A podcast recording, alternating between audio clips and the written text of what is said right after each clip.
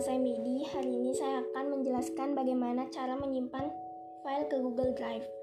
Pertama, buka aplikasi Google Drive di HP kalian, lalu pencet tombol yang berbentuk tanda tambah.